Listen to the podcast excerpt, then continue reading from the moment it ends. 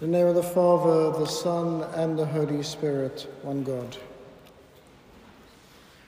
We have all indeed been trusted with vineyards. What are vineyards in our lives?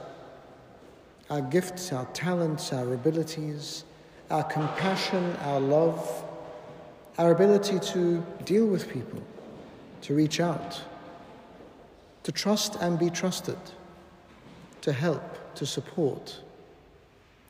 This is our vineyard. Our vineyard is the world.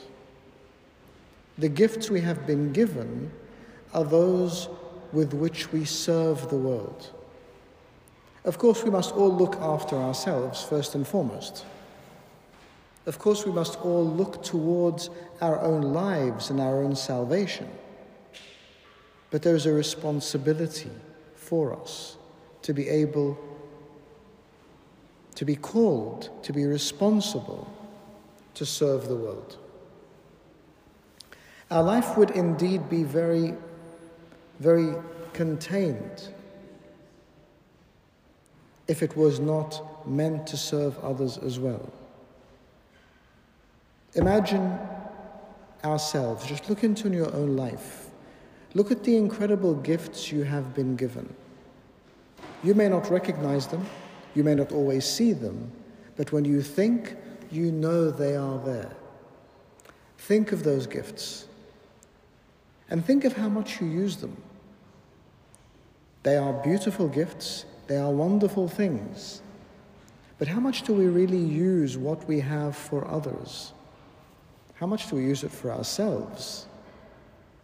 We will sometimes just get by getting by. But I think after our early years of education, we should have gotten over the practice of just doing the bare minimum to get by. We should be aspiring for more.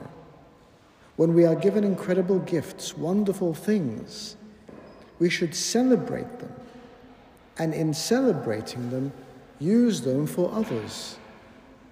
In celebrating them, demonstrate the love of God for His world through our own presence. In celebrating them, give people hope, give people understanding. Allow them to understand that they are loved and valued. And just as you have gifts, they have gifts. This is how our Lord encouraged the people around Him. He took fishermen, tax collectors, the alienated, the marginalized, the unwanted, and He empowered and enabled them.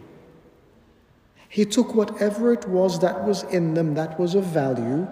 He took those things and He worked on them and He molded them and He shaped them and He empowered them and He sent them. And this is the same encouragement God deals with us.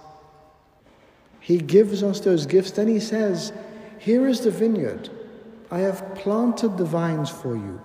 I have built the tower, I have built the walls, I have supported and strengthened them, protected. What now will you do with those? And it's our responsibility to use all of that. Otherwise it sits idle. It is no use to me or anyone else. I know how frustrated I am when I walk past trees and I see fruit rotting on trees. Or I see fruit that has fallen and rotting on the ground. Imagine that's our life as well.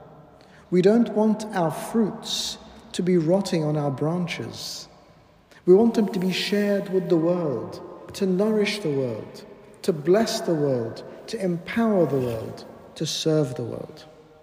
And in doing that, we bring that godliness into the world that says that we are all of worth, all of value, all loved, all cherished, and all able, not only to work for God, but to be part of His plan, because it is only through His graciousness and His love that He calls us to be part of that plan for His world that He also loves and cherishes. And glory be to God forever.